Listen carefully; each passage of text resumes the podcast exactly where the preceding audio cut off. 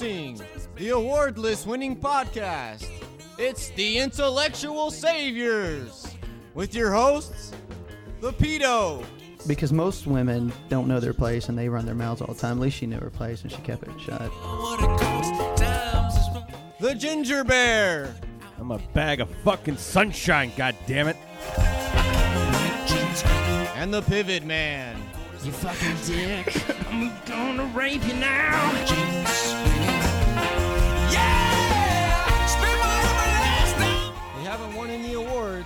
But they've won your hearts.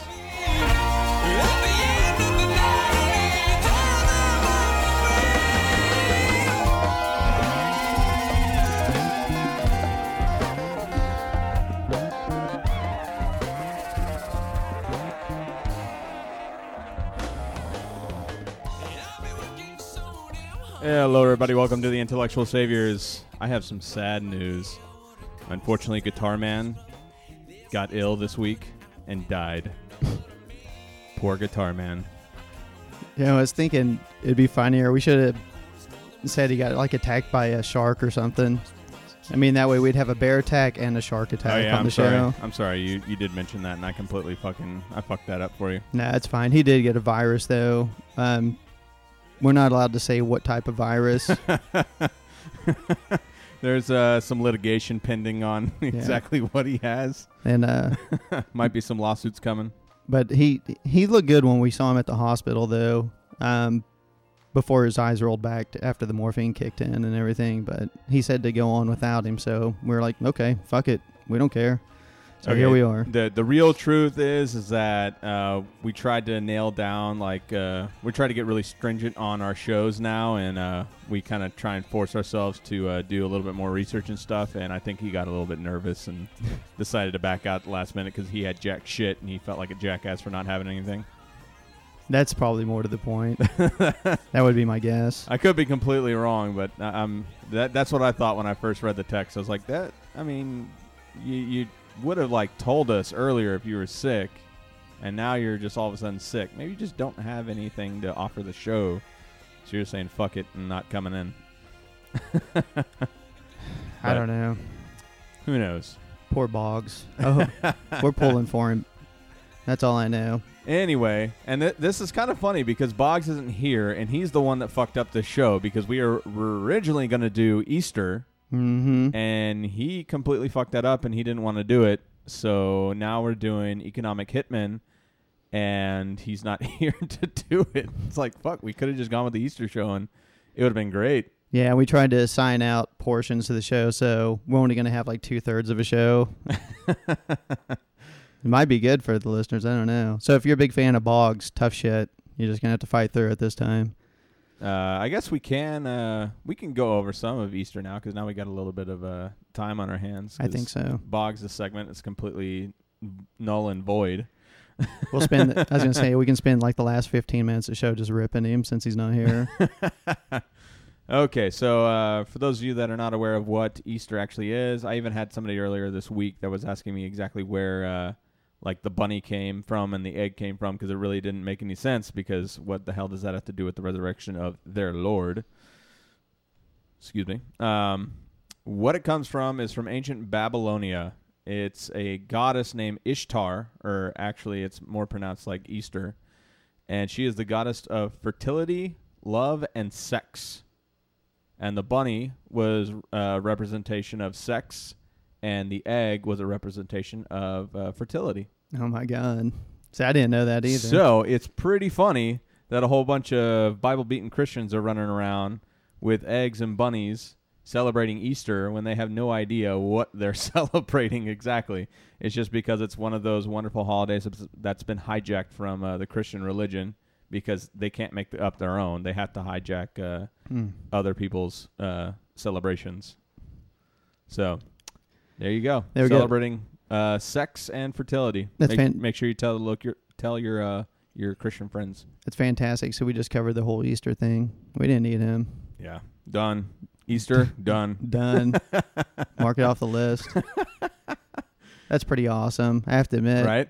It's like everything other one we went over and stuff. Th- there is some really whatever. fun stuff about uh, Easter, though, um, like I said, the goddess of uh, love and sex and uh, fertility, um, and was associated with all kinds of sexuality. In fact, her cult involved uh, sacred prostitution, Mm.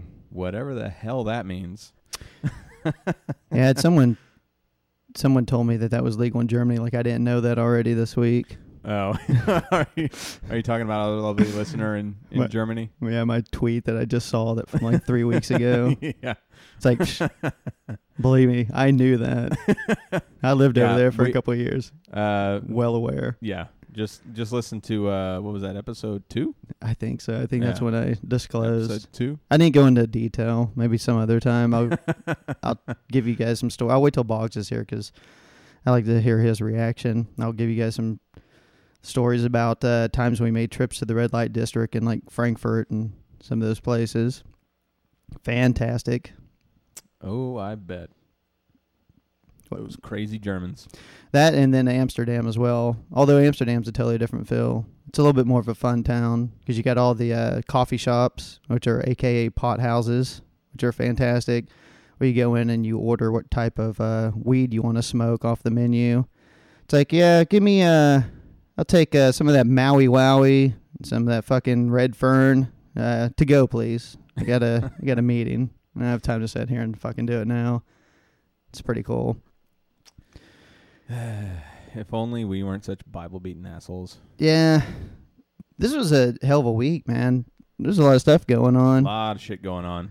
We were talking about doing the show and we were tightening up the restrictions that we have on time frames and I was like, fuck, we're missing a lot of good content here.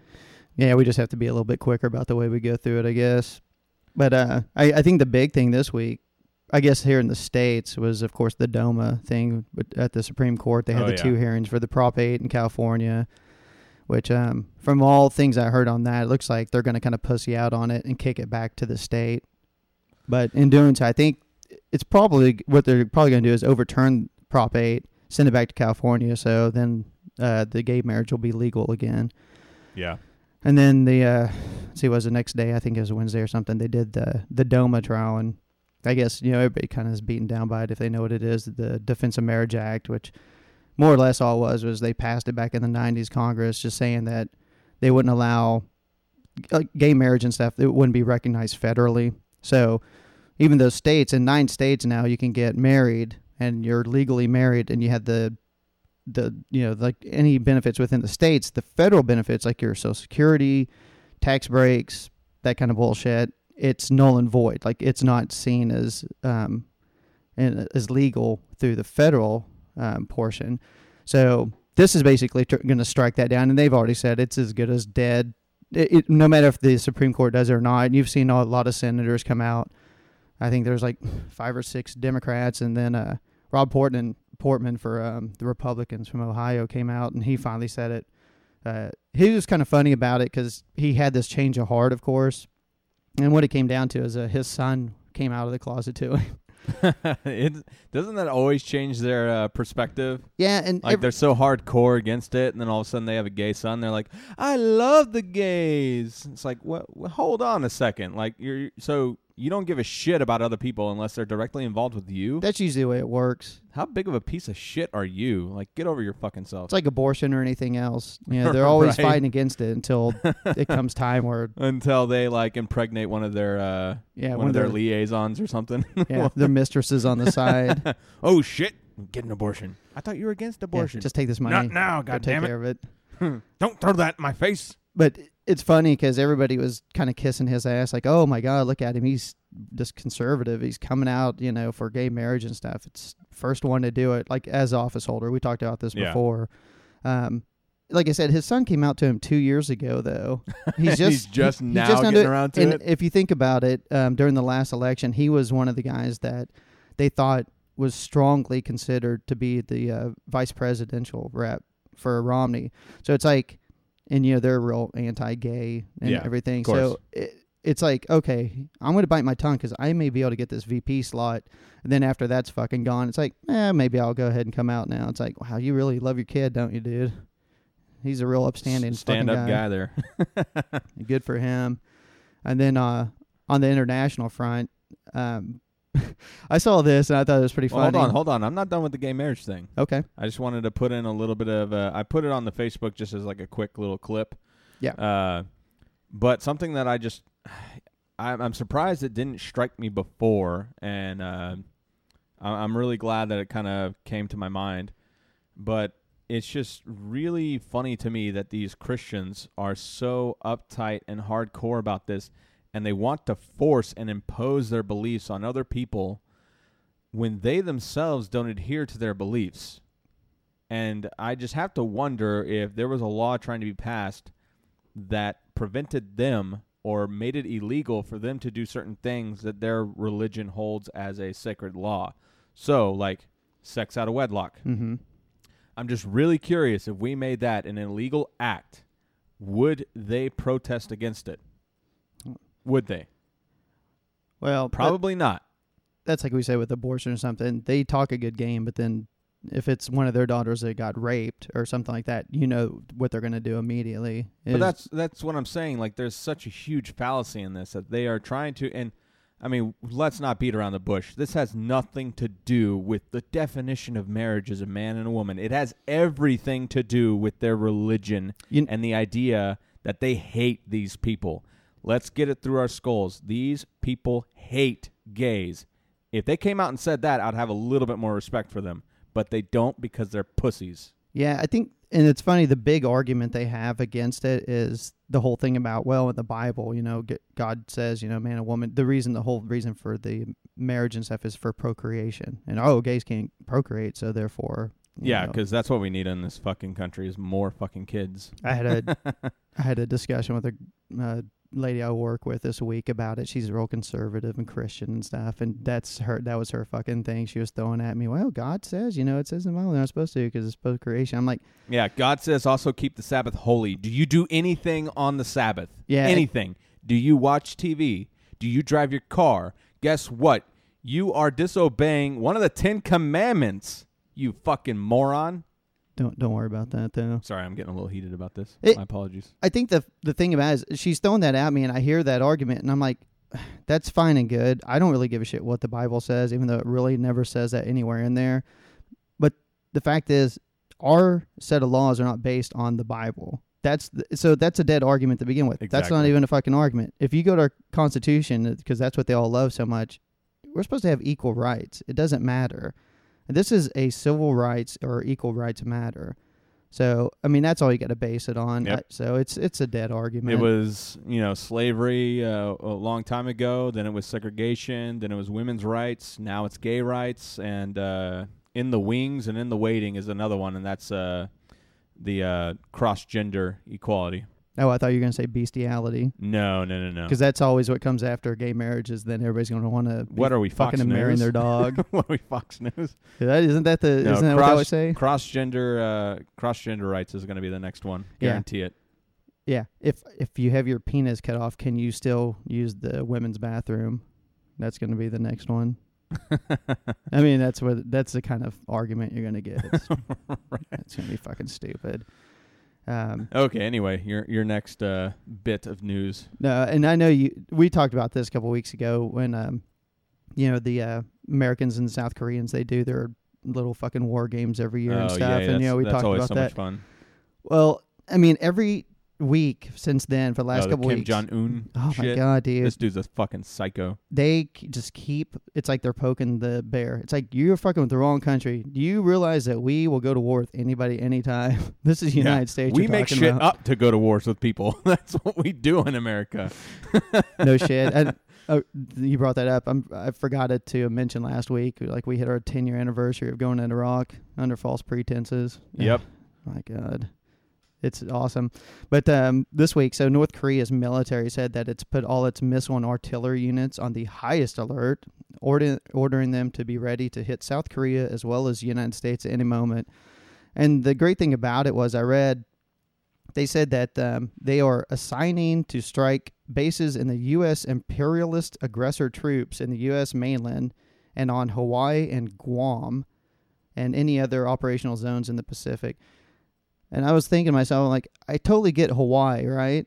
I mean, that's a, at least it's a state, but it's like, why are you guys picking on fucking Guam? It's like Right. you know, what Gu- the hell did Guam ever do to you? it's like Guam is like a the island itself is literally like three miles in radius, and like my one of my best buddies I was in the military with is like half Guamanian, and his dad's uh, from Guam and stuff. And I met him and a lot of his family. They're just really nice people. So I'm very disturbed by that. Poor Guam, I don't get it. And it was kind of funny because I was searching for the mainland targets, um, and I found it finally on uh, Friday. And this was the great thing on Friday. It came out that they had added one to their list. They had, of course, Los Angeles, Washington D.C., and New York as their top targets, and then they added the city of Austin, Texas. what? Dude, that's what I thought. I was like, holy shit. If For people listening out there, I know we bring this up a lot. We're good Texans. We're in the DFW area, and I was wondering. I'm like, God, I gotta do some looking up now and see if, uh, like, what is the fucking blast zone for a nuclear strike? Because I need to know if I need to move like Yeah, up to Oklahoma or uh, not. That's. Uh, I mean, I think we're we might be okay. It depends on uh, the way the winds blow. That's what I'm thinking. we got a few days to get the hell out of if here. we got a big uh, push from the Gulf, we might be fucked. I'm like, okay. It's like We might have again, to run. I don't understand Guam at all, and I don't get. I mean, L.A. Okay, I get it. D.C. Definitely get it. New Yeah. York definitely get it. Austin, It's like, like, dude, that's hippie town central. I know. I'm like, really, dude? That's where all the good libs live. They're the ones that will be on your side, not wanting us to go to war. with you. it's like, what the fuck are you doing? And then, yeah, I really don't understand Guam. I don't get it, man. I I should call my buddy. I'll make sure he heard Like, that. do they even have a military? oh no, dude. They're like That's what I'm saying. Like, they're kind of like Puerto Rico. They're, what are they doing? Sitting at their shores and giving them the middle finger, and the North Koreans are like, "Hey, fuck you!" I mean, like, I? I just, I'm like, God damn, dude. Look, just- I can turn on a light and you can't. Ha ha ha ha! Like, what? What the hell's Guam doing to them? the only thing I could think is if, because you know, like the Guam, like it's it's like Puerto Rico. It's kind of like under the United States belt. Yeah, the only may- thing I could think is that I don't know. they're picking out um, Hawaii and Guam because they're probably targets that they could actually hit. You know, I'm figuring they're probably their range probably isn't that good. I mean, so there's a lot of talk right there. So I'm just waiting for something to happen on that front. They keep talking shit. Something's going to go down. The only difference between the reason why we haven't gone to war with them yet, like we did Iraq, uh, is uh, they have no oil. Otherwise, Yeah. we've already we would have already dropped bombs all over their ass and taken that place over. There's no doubt about it. I, I got a nice uh, little piece of news here. Um, this uh, I just happened upon this story, uh, but apparently this uh, veteran from Iraq, uh, Tomas Young, uh, decided to uh, end his life recently, and he got injured in um, Iraq. There was a, I think it was an IED, and it severed his nerve in his spine, and he lost his legs and he was having a lot of troubles and he was having a lot of some uh, brain hemorrhaging hem- hemorrhaging shit. I'm turning into you. Um, Just keep drinking. You'll be fine. anyway, so he decided um, before he ended his life that he was going to write uh, Mr. Bush and Cheney a letter. and uh, kudos to this guy. Uh, he says, uh, "My day of reckoning is upon me. Yours will come. I hope you will put you will be put to trial. I mostly and Jesus, I am turning into you. But mostly I hope for your sakes that you will find the moral courage to face what you've done to me and to many, many others who deserve to live. I hope that before your time on this earth ends, as mine is now ending, you will find the strength of character to stand before the American public and the world, and in particular the Iraqi people, and beg for forgiveness. That's right, motherfuckers. Fuck you. Well, there's no doubt that they committed war crimes, but Oh yeah, I mean they're wanted. How many sta- how many countries are they wanted for war crimes? I know that there is like actual. there are some countries where they step on foot, they will get arrested. I know Cheney's like that. I don't. I don't know about Bush Bush, is- so much, but Bush I'm sure he is too. I know he is on at least two. but I know Cheney is. Yeah, if I'm Cheney's pretty much reg- relegated to staying here in the United States. If he steps off soil, Yeah. I swear to God, man. I there was a documentary on uh, MSNBC a couple weeks ago called Hubris, and they documented the whole, you know, the lies and the run up up to the Iraq War, and it's.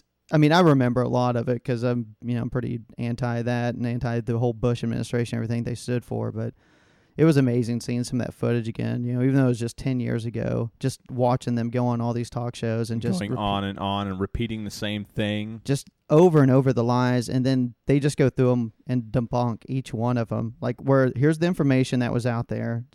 I mean, it, it contradicts everything they're saying, and they knew it.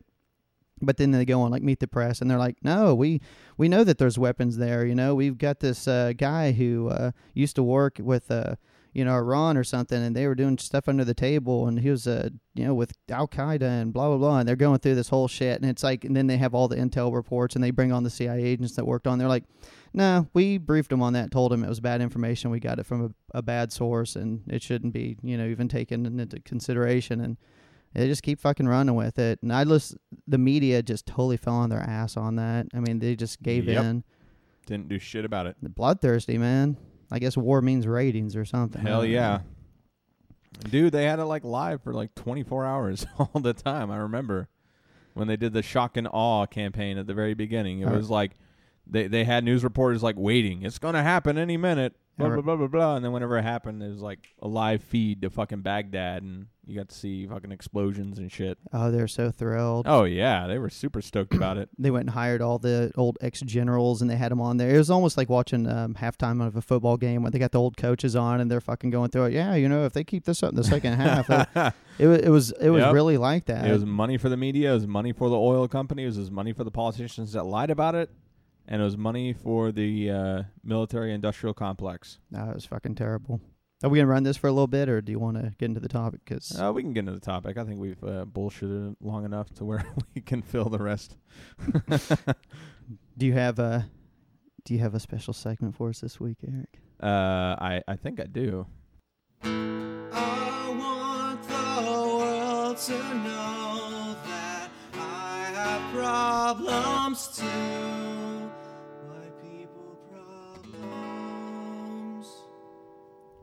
I think I'm seeing a white people problem in action right now. My buddy Jose is looking at his empty bottle of beer I'm ready for another one. ready for another one.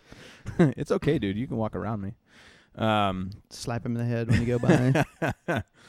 anyway, I only have one white people problem this week because I just was busy at work and I really didn't have time. Uh, and I I really didn't notice any big like white people problems around me. But one that I did, uh, I had a conversation with one of my best friends, and um, he uh, was talking about. Uh, I'm a big video gamer. Yeah, I'm a huge fucking nerd. And um, new game came out. It's called Bioshock Infinite. My my rating on it is a 9.5 out of 10. By the way, it's fantastic. I know that's not our shtick, but I'm I'm going with it. so suck on that, bitches. it is a fantastic game. It's wonderful. If you have a chance, check it out. Um, but he was debating on whether to get it or not because he just had a newborn, and uh, he also has a three-year-old son, and uh, you know his wife just started back to work and all that stuff. But he's also got like four other games that he hasn't finished playing yet, and he needs to finish. But he does he's not sure if he should get this game because he doesn't know if he's going to have the time for it but he knows that he wants to get to the game because the new consoles are going to be released at the end of this year. So if he doesn't get it now he's probably not going to play it ever. So it's a real like you know just a huge mind fuck in his head of like what to do what to do. Do i go ahead and get it and just suck up the time and uh you know just just take the effort and go for the video game, or do I just uh, you know wait till the next uh, consoles roll out and hope I find something better? no, he definitely needs to take advantage of it now. The three three year old and a baby, they don't know. That is absolutely a white people problem right there. Yeah. like I don't have time for all my video games. They don't know he's being a terrible father and ignoring them. Now's the time to. He can fucking play the game. Shit. I remember when my kid. Shut the fuck up! I'm playing. Yeah, when when mine was a baby and stuff, that was a great thing. Because babies are great. I mean, I don't know. Some of them I've heard are nightmares, but mine was one of those. He slept. You know, the only time he woke up is just to be changed or fed. So I just kept him like right next to me. I'd sit there and play goddamn uh, Grand Theft Auto, just for fucking hours on end. He'd fucking cry a little bit, put a bottle in his mouth, change his diaper, and go right back to the game. It was pretty awesome. I told, Parenting 101. yeah. Eh, I mean, they don't know any better. so screw it. Do you have uh do you have any white people problems? No, no white people problems. No. Do Do you have something else for us? Oh, I do have something. Uh, it's beautiful. It's time time for everybody's favorite segment, the Deck of the Week!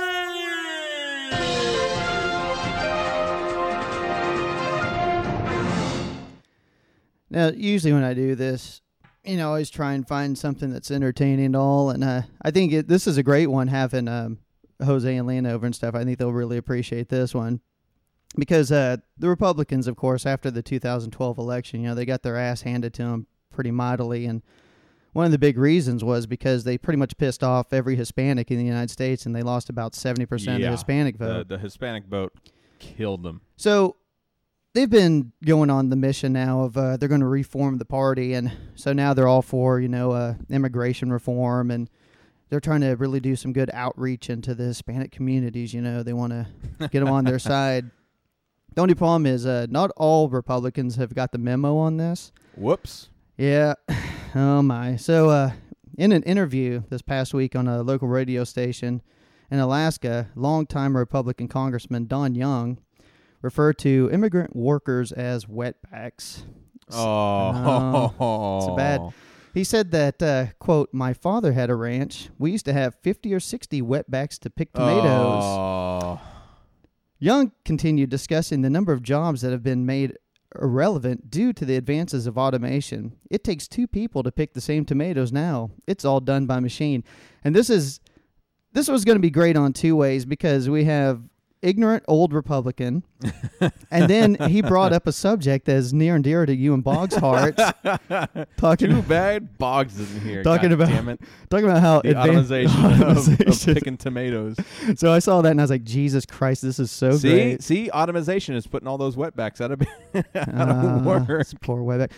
I, if they're in Alaska, though, th- their their backs aren't wet by the time they're up there. Oh, hell That's a hell of a journey. They've got to be dried off by then. So I'm Yeah. I'm highly offended by that. so anyway, but and the best part is, you know, all the Republicans freaked afterwards because they know what their Oh, issues yeah, are. So they're yeah. like, "Oh my God, you got to apologize." What the fuck are you saying? What the hell's wrong with you? And he's like, "I'm not going to apologize." yep. Well, guess what? Republicans that are trying to change. That's your party, you motherfucker. Hey man, he's That's what you guys have been for years. he's he's standing by his convictions. right? It's like, come on. That that is kind of amazing to me how fast they change their views because they don't get votes. It, Yeah. it is pretty amazing. So it, it kind of makes and it should make everybody think like if they are changing their th- what they're saying that fast, are they being truthful Oh, of course. or are they just trying to get votes? No, I think God spoke to him and told him. Oh, needed did he? To He did he? Yeah, They because lost the election. He goes, "Hey, hey guys, hey guys, look, this this is from me. I'm your bro. You need to hold back on the immigration laws and all that stuff. You need to chill out because those wetbacks aren't liking you right now. Yeah. you got to do something." yeah. Remember, I wasn't white either. That's what he was telling him. I think. yeah. I think they forget this. By the way, I'm probably not a white pale dude with a nice flowing beard. Yeah. So just FYI, They guys. didn't have shampoo back then. Just saying. Oh Jesus Christ! God damn! I was really hoping to get you and Boggs going again this Ah, week. man, no, Very no. disappointed. We're trying to tighten up the schedule. That's a horrible idea. Yeah, That is a segment onto itself. that's when editing comes into to account. All right, so economic hitmen. Uh, for those of you that are not familiar with the term, they are men that are hired by consulting firms, which act as a front to help developing countries, and uh, I'm sorry, they act as a front to help developing countries and those countries that we have resources that we covet. Uh, the truth is that they are fronts for powerful governments and large corporations. Uh, they operate in many different ways, uh, depending on the the country that they are quote unquote consulting. Um, just kind of an example of the deal that would go down is, uh, say, country X has uh, oil that we want for cheap. So they will go over, talk to the leaders of the country, encourage them to continue growth, and offer developmental loans, uh, but only in large sums.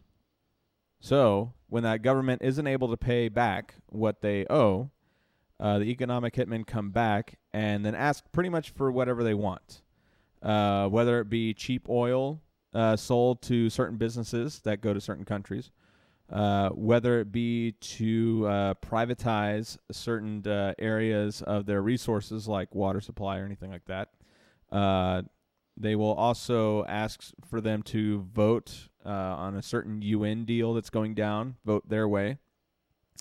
Now, if uh, the said government refuses, the economic hitmen then start to threaten. Uh, they threaten that they will stage an overthrow of the government.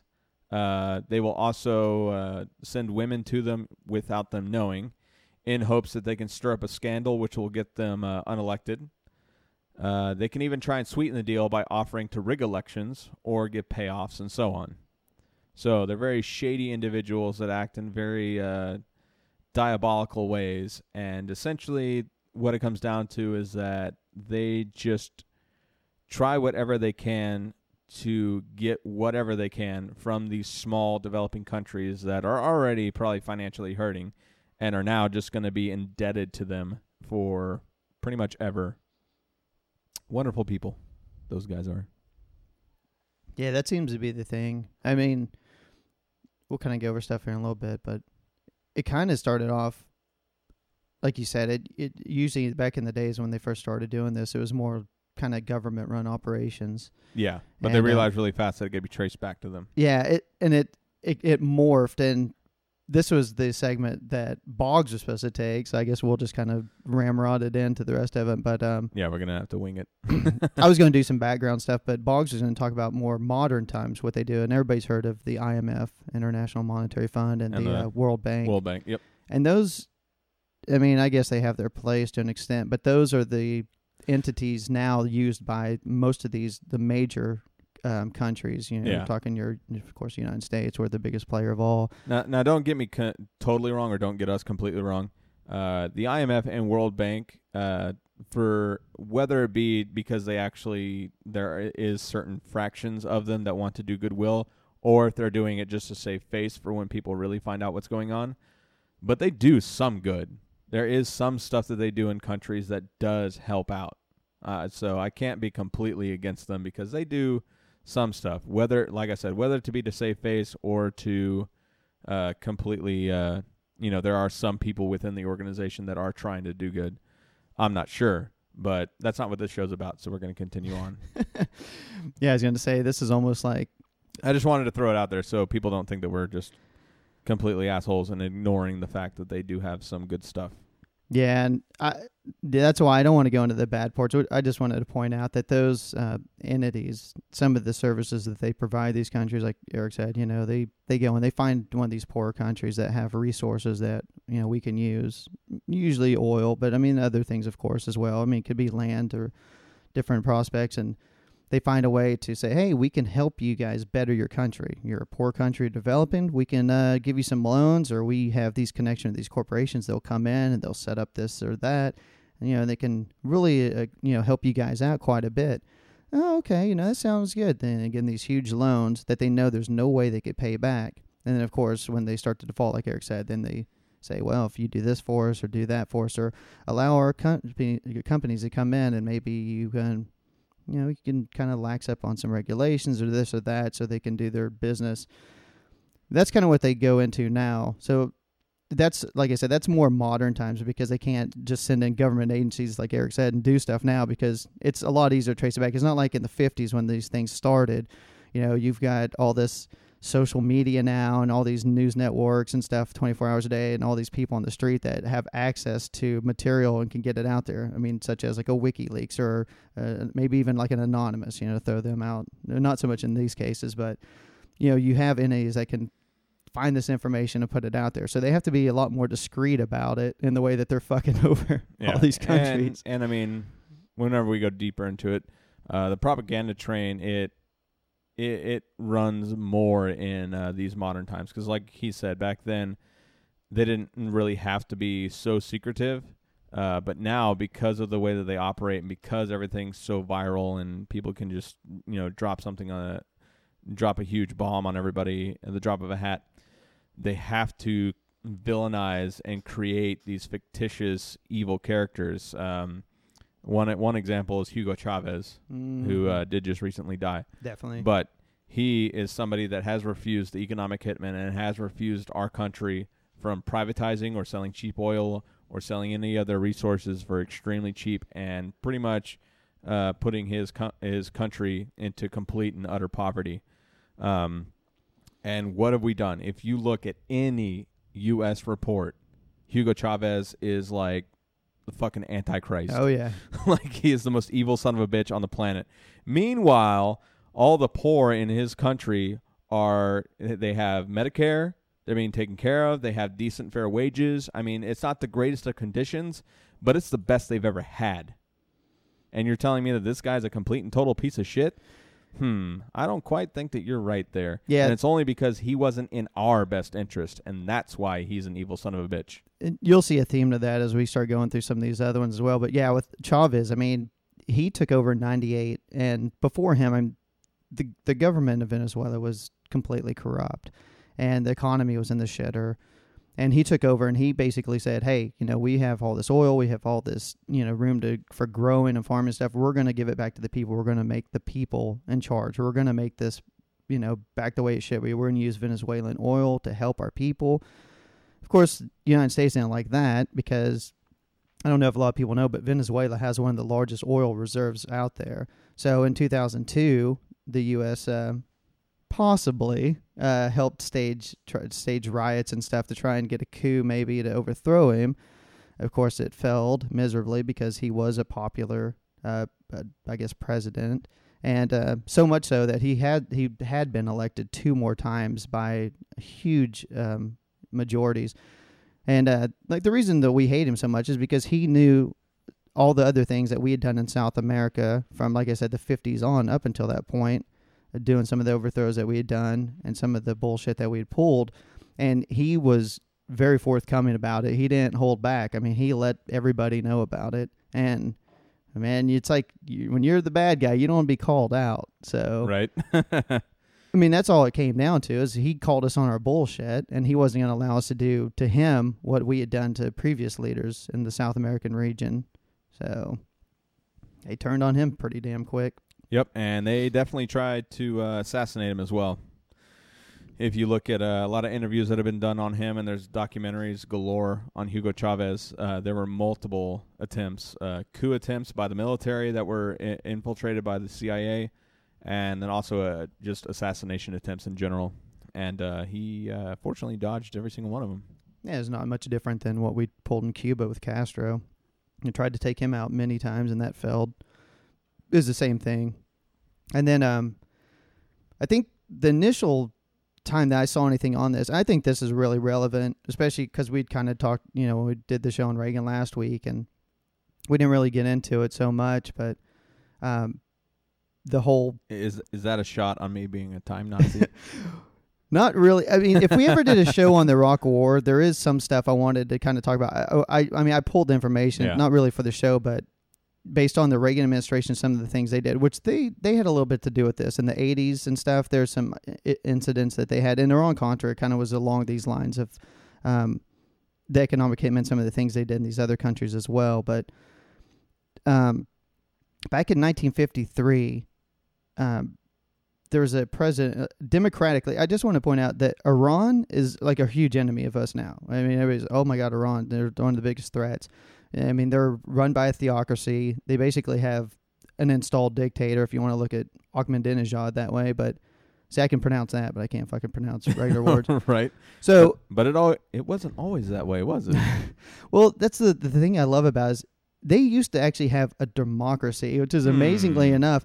And um, what happened to that democracy? oh, Eric, you you're just never going to believe this, but Oh, Their last Democ- democratically elected president was a man named uh, Mohammed Mossadegh, and uh, when Mohammed got in, I mean, this he was seen as a okay. Think about this way. You know how we're always trying to bring democracy now to the Middle East and stuff. They had one there in Iran, okay, and he was kind of like the shining beacon for that era. We thought, oh man, this is great. This is a guy who he's really well liked. I mean, he was uh, Time Magazine's Man of the Year. Of course, Hitler was too at one point, so I don't know if that says a lot, but but I mean, he he was well respected in the region, but he began to implement an idea of um, the foreign oil, uh, foreign oil companies uh, that they needed to start paying more money to the Iranian people for the oil that they were taking out of Iran. Uh, He wanted to basically nationalize the oil industry there because the British actually had control of the oil in Iran um, since like 1913 up until this point, and we're talking 1953. And um, so he wanted to change that. And um, of course, as the United States, we weren't real happy about that. So Yeah. we sent uh, a CIA. CIA agent, uh, Kermit Roosevelt, who was a, rel- Huh. a relative to Teddy Roosevelt. Uh, so Kermit went in. Fucking Kermit. Kermit. God damn it. he went in. He had some money that froggy motherfucker. had some CIA agents and stuff. And what they do is they go into the cities and stuff and they start spreading rumors and they pay people. They find people who are against the guy because there's always going to be. It's like Obama's democratically elected, but believe me, we all know there's plenty of people out there that don't want him in office. Yep, saw a guy the other day that had a giant bright red shirt that said Obama sucks. There you go. so uh, it's real easy. You go in, you find a bunch of people who don't want this guy in office, who have a little bit of power. You give them a little bit of money. You start spreading some rumors. You know, soon you get a little bit of an uprising going, and they basically effectively did a coup and were able to overturn his presidency and uh, get him thrown out. Which, of course, at that time brought in the Shah of Iran to replace him, who was, of course, extremely favorable and when it came to his oil policies and stuff to the United States and Britain. And of course, and then that brought in their theocracy that they have today. And of course, the people who've grown up, they knew that we fucked them out of the democracy that they used to have and put this theocracy in place. Then, hence, the people over there fucking hate us now. but and and really like when it comes to staging coups and uh, trying to run the propaganda train, it really doesn't take that much as far as uh, getting the spark going because, especially because th- this is uh, around when you know there was television, and if you could just gather like 300 people plus, like you really don't need a whole lot. Yep. it looks like a ton of people just pissed off to all hell. So it really doesn't take that much to kind of uh, get the idea that, or at least make the impression on the American people or whoever you're trying to influence that, holy shit, you know, it's going down. You know, it really doesn't take a whole lot. It's pretty easy to manipulate people's thoughts. like I said, I mean, this was in '53, and they sent that uh, Roosevelt character over there, and they gave him, they said about you know a couple million dollars, and that was it. I mean, that's all it took. He went in there, you know, got some people behind him. They ran their little campaign and stuff, and they were able to do it pretty quickly. And um, the thing about it is, you know, he came back, and then in the United States, you know, the government they're like looking around at each other, and like, "Wow, man, we knocked that out that quick. It was that easy to do." They're like, "Hmm, And relatively cheap. Yeah. It's like, wow, well, think of what we can do now. So then it just like that's when the shitstorm starts going down, and then it's just like one after another, and then uh, I don't know if you read any on this one, the uh, Guatemala in 1954. Um, you're gonna have to remind me. This was my favorite one.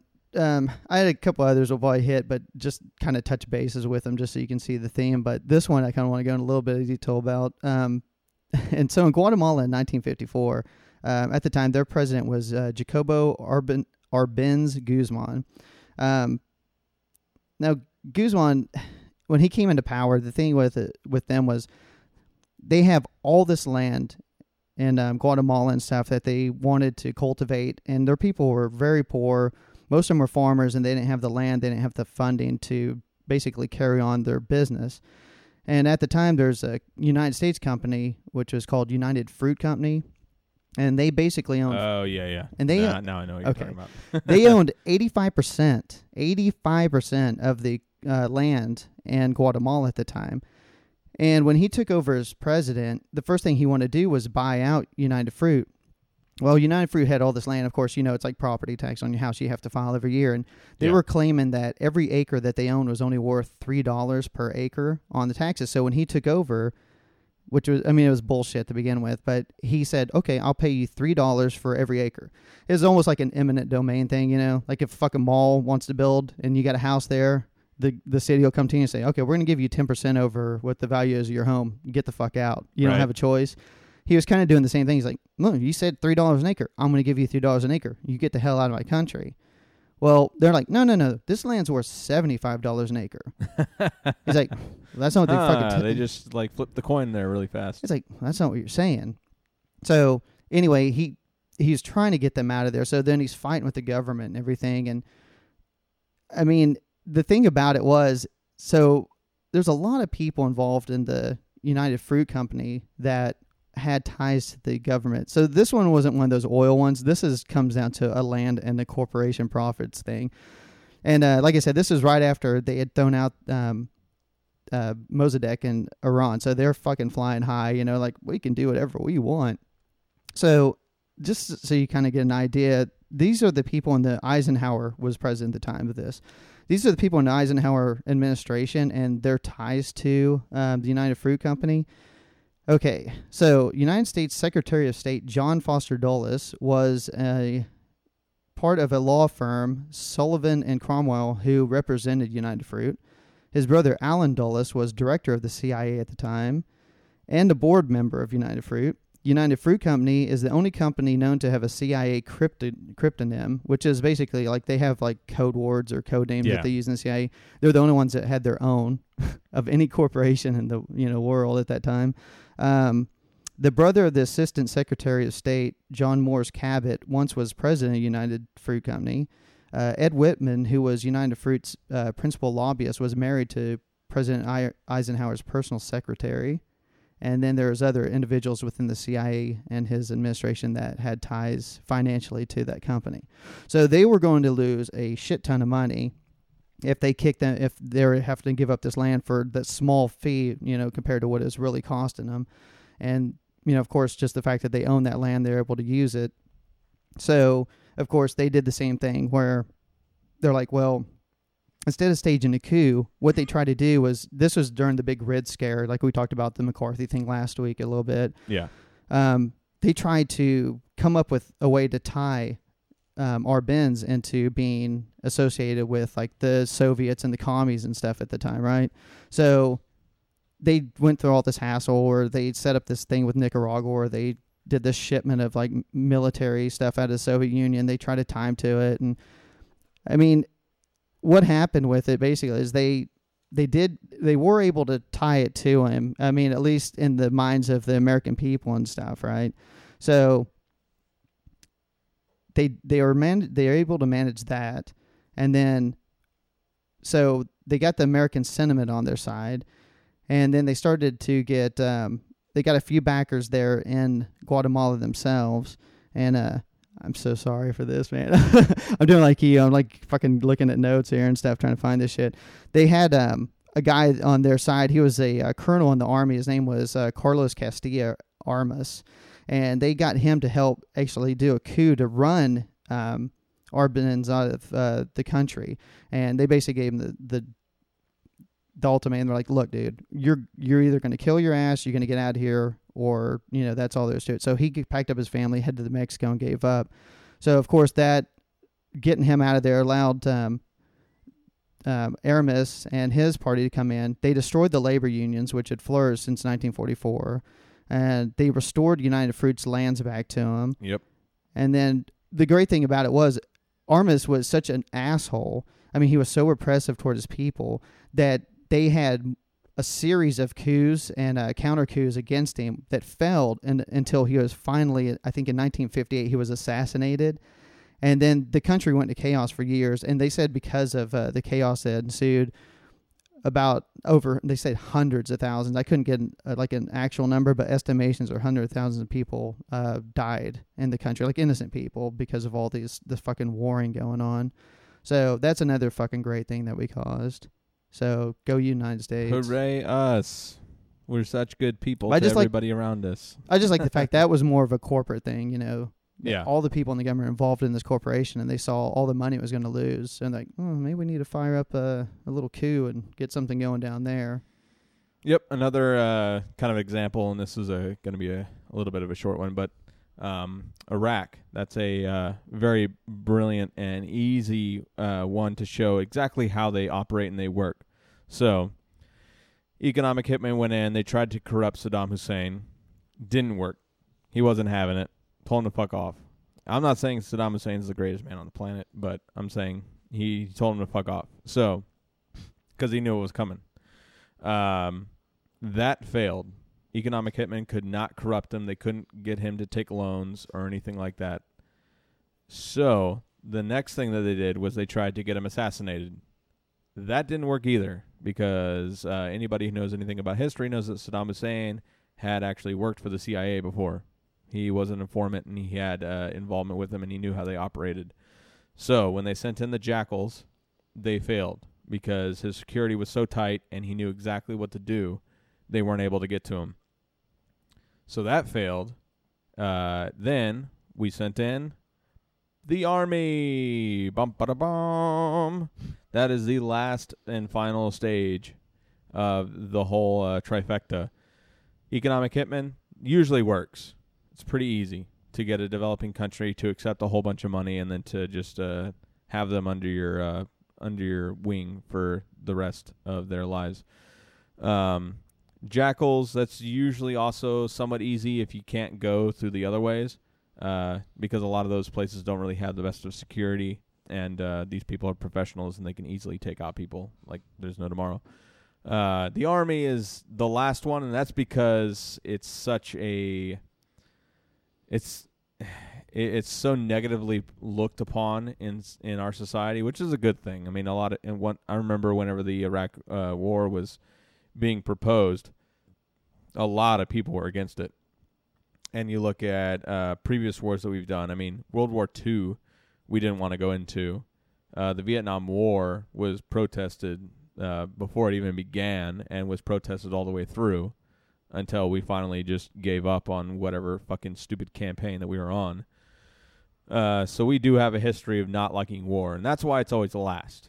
Um, granted, the Iraq War they did a fantastic job of uh, masking it and uh, lying to our faces and telling us what it wasn't about, uh, which it all came down to oil, essentially. And if you look at who was uh, president and vice president at the time, I believe that they have some ties to oil companies and large energy companies. Not only that, but also to companies that whenever we destroyed every fucking building in cities was able to rebuild them. Hmm. Hmm. Curious. Just curious.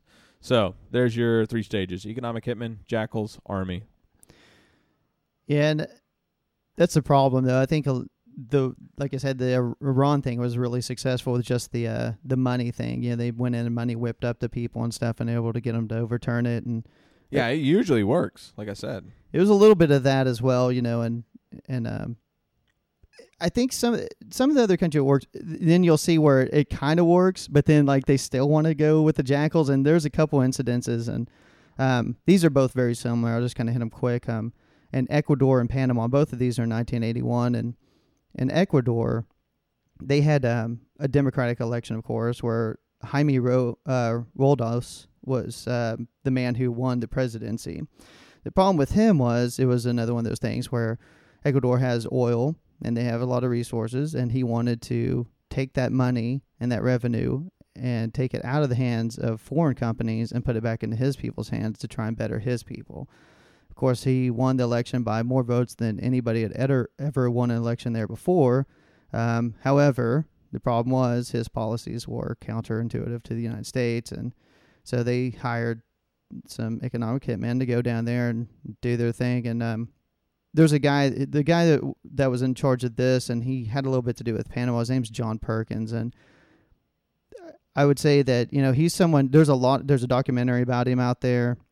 About uh, I think it's called Apologies from an Economic Hitman, and he's done a lot of stuff like on uh, interviews, Dem- Democracy Now, NPR. You you could find some stuff for him if you look up. I highly suggest it. He's he says some pretty interesting things, and the thing was they finally got um, Roldos to basically give up, get the hell out of Dodge, but then um, you know I think he had some information on you know what was going on with him and stuff, and uh, I don't think he was real keen to not talking, and of course. After he, right as he's leaving office, he had a uh, little accident and his plane went down and crashed. And then a few months later in Panama, uh, Omar Torrijos, who was the president of Panama, it was a very similar thing. He was in a position where he wanted to take um, profits and stuff from some of the resources that were being exploited. He felt, um, and also he was fighting for control of the Panama Canal because we used to have control of that. Of course, I think people Yeah. if people don't know, and he negotiated a lot of lot of fighting, a lot of pressure was put on him. a lot of fighting. but he finally was able to come to agreement and get the uh, canal signed back over to him. So him and Jimmy Carter uh, struck up an agreement. But then, like I said, he's trying to take it to that next step, you know, and get a little bit more security for his people. And unfortunately, this was just a few months after um, Roldo's plane uh, crash. Um, the same thing happened to Torrijos. He had an explosion on the plane that he was flying. And there's a little bit of a suggestion that there's possibly uh, CIA implications to uh, show that they may have had something to do with that. So, but uh, there's some actual documents on um, the coup, the Arbenz one and stuff. I'll put those actually on our Facebook that we didn't plug at the beginning again. like we always forget. But there's actually CIA documents that discuss the shit that went on with that. So I mean, most of these, like I said, the Ecuadorian, the Panama thing, you can't. You know, I can put out the assassination stuff, and it sounds, you know, ooh, look at that conspiracy stuff there's things that point to it. I mean, you can't say for certain that we had anything involved with that, but the Arbenz overthrow, the one in Iran with uh, Mossadegh, and those those are clearly ours, and there's um, information's out there that proves it. So that's not conspiratorial. I mean, that's fact.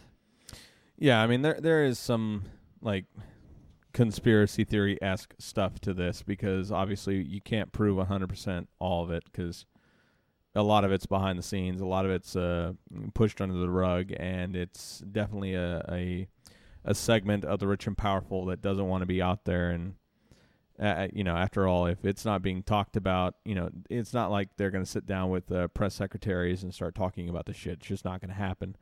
Um, but that doesn't necessarily mean that it's not going on. And like I said, you can see. Uh, all you have to do is look for the telltale signs of a com- uh, country that has something that we covet or that we want, or something that we think that we can uh, be a predator to and siphon money from. And we will do our best to put them in economic poverty. And it's always just curious, and I'm I'm surprised that I, I guess it's probably because they're just so fucking huge and they're doing it somewhat the right way, but how China has not been completely corrupted yet. Um, but if you look at the smaller countries out there, look at any, essentially any South American country, they are riddled with corruption within their governments, and it has everything to do with the fact that they have resources that we want, and they will play ball with us because we pay them very well and give them whatever they want and keep them in power for as long as they live. Yeah, I think you bring up China. There's a reason why China, North Korea, and those. I mean, North Korea is insane, but th- uh, those countries haven't been affected by us. They have nukes. That's all it comes down to. You got nukes. We're- Yeah. we're not gonna fuck with you. that might be true. And I do think it's a little hypocritical for us to tell people to not have nukes when we have nukes ourselves. Like it, it seems kind of, it, it seems childish to me. Like I, I get it to an extent, you know, if they're a hostile country and everything, but we're hostile as fuck. like the last time I checked, we started the majority of the wars that have been going on in the past like 30 years or 40 years. I mean, we're we're not exactly a clean slate over here, and we're very bullish, and uh, we like to push people around. It kind of reminds me of like a bully in a playground that you know he has to have uh, like the best shovel in the uh, in the fucking sand pile, and uh, only he's allowed to have it. If anybody touches it, he beats him up. like, or if anybody comes around with a better shovel, he takes it from them and beats them up. yeah, it's kind of just it's kind of like. Yeah, it's kind of like Iran now. It's funny. Like we're the ones that kind of fucked them out of their democracy. They used to Yeah. be the dem- you know democracy in the the fucking region there. And now we kiss Israel's ass because they're the only democracy out there that you know we can kind of buddy up with. And it's funny. It's like you look at the difference between Iran and Israel. Israel has fought every fucking country in that region over the past 50 years. Iran's been in no conflicts. You know, Israel has this huge army, this they have nukes, and we all know that. Um, and they're oppressing the shit out of the Palestinian people. The Iranians are just sitting back there like, we're not fucking with anybody. and you guys hate us. you guys are the ones that fucked us over. It's like, and if we get nukes, you're gonna fucking attack us. It's like, what the fuck, man? It's like I don't know. We the way we pick our fucking friends and our enemies, I don't get it. And it's funny because half of our enemies we have are because of things that we did to them in the past that turned them against us. You know. It's all a fucking game, man. It's just a giant power game for uh, money and more power. And money is um, the root of all evil, right? Uh, according to me, yes. God damn it! It's times like these I miss Boggs. I hope he's getting better. It's like I guess in summation, we're assholes. Nah, not us. Just Well, I mean our our country. just the fucking the the rich people in George, the corporations that run the country. Yeah.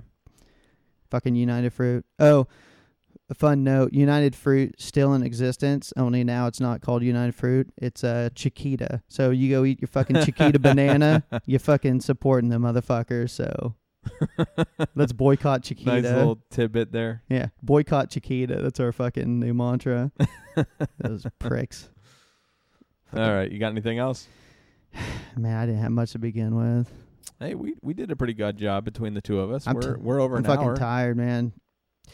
I don't like just getting over here and starting in. Fuck Boggs. I'm just gonna say that Boggs. I know you're gonna listen to this eventually. Fuck you, you fucking prick. Well, I mean, seriously, You like sick give us a little bastard. bit of a notice, God damn it. I mean, feel better. I hope I hope you feel better. But Yeah, because we really need his ridiculousness to play off of and stuff to break up the monotony. We're too. This is too fucking serious tonight. I wanted to break out the 9/11 joke series, but I didn't have time to write my jokes before the show because sorry. we knew. yeah, and we got into the, the all the news stories of the week, which was there was a lot. So Oh Christ, we had to. I was gonna say, we got we got to fill time, man. I got to get the 9/11 joke series up and running. That I didn't get a chance to get to them. no, we filled it just plenty. So if you made it this far, even though we know you listen to hear fucking guitar band, we appreciate it. And uh, if he's not back next week, it's probably because things took a turn for the worse and he's dead. Make sure you check us out on Twitter at Intel Saviors The Intel Saviors. at the Intel Saviors. There you go. Uh, make sure you go to our Facebook page. Goddamn right. Email us. Don't do that because we never check it. Uh, I actually do. It's Okay, just, well, it's always ahead. fucking Twitter and Facebook shit. I don't. I need Um, to take that off. I don't know how to fucking do that. I got to go and play with it. Go to our uh, website, podbean.com slash the Mhm. intellectual saviors Or iTunes if you're or listening. iTunes. Leave comments. Give us a five star rating because we're fucking phenomenal. Yes. Yes. Go fucking rate us on iTunes and leave a goddamn comment on there. Yeah, just quit- rip leave a one star comment and rip us. Quit being an give a shit. asshole. You listen to us, so just fucking do it. Yeah, I was gonna say if you listen to us now, you fucking listen to us and make it happen. We're talking to you, people from Germany. Nobody in particular. oh shit. I'm just kidding. I'm being hard on you, but I love you guys. Hmm. Send, All right. Send us some titty pics and I'll love you more. Without Boggs, I'm Eric. And I'm Michael.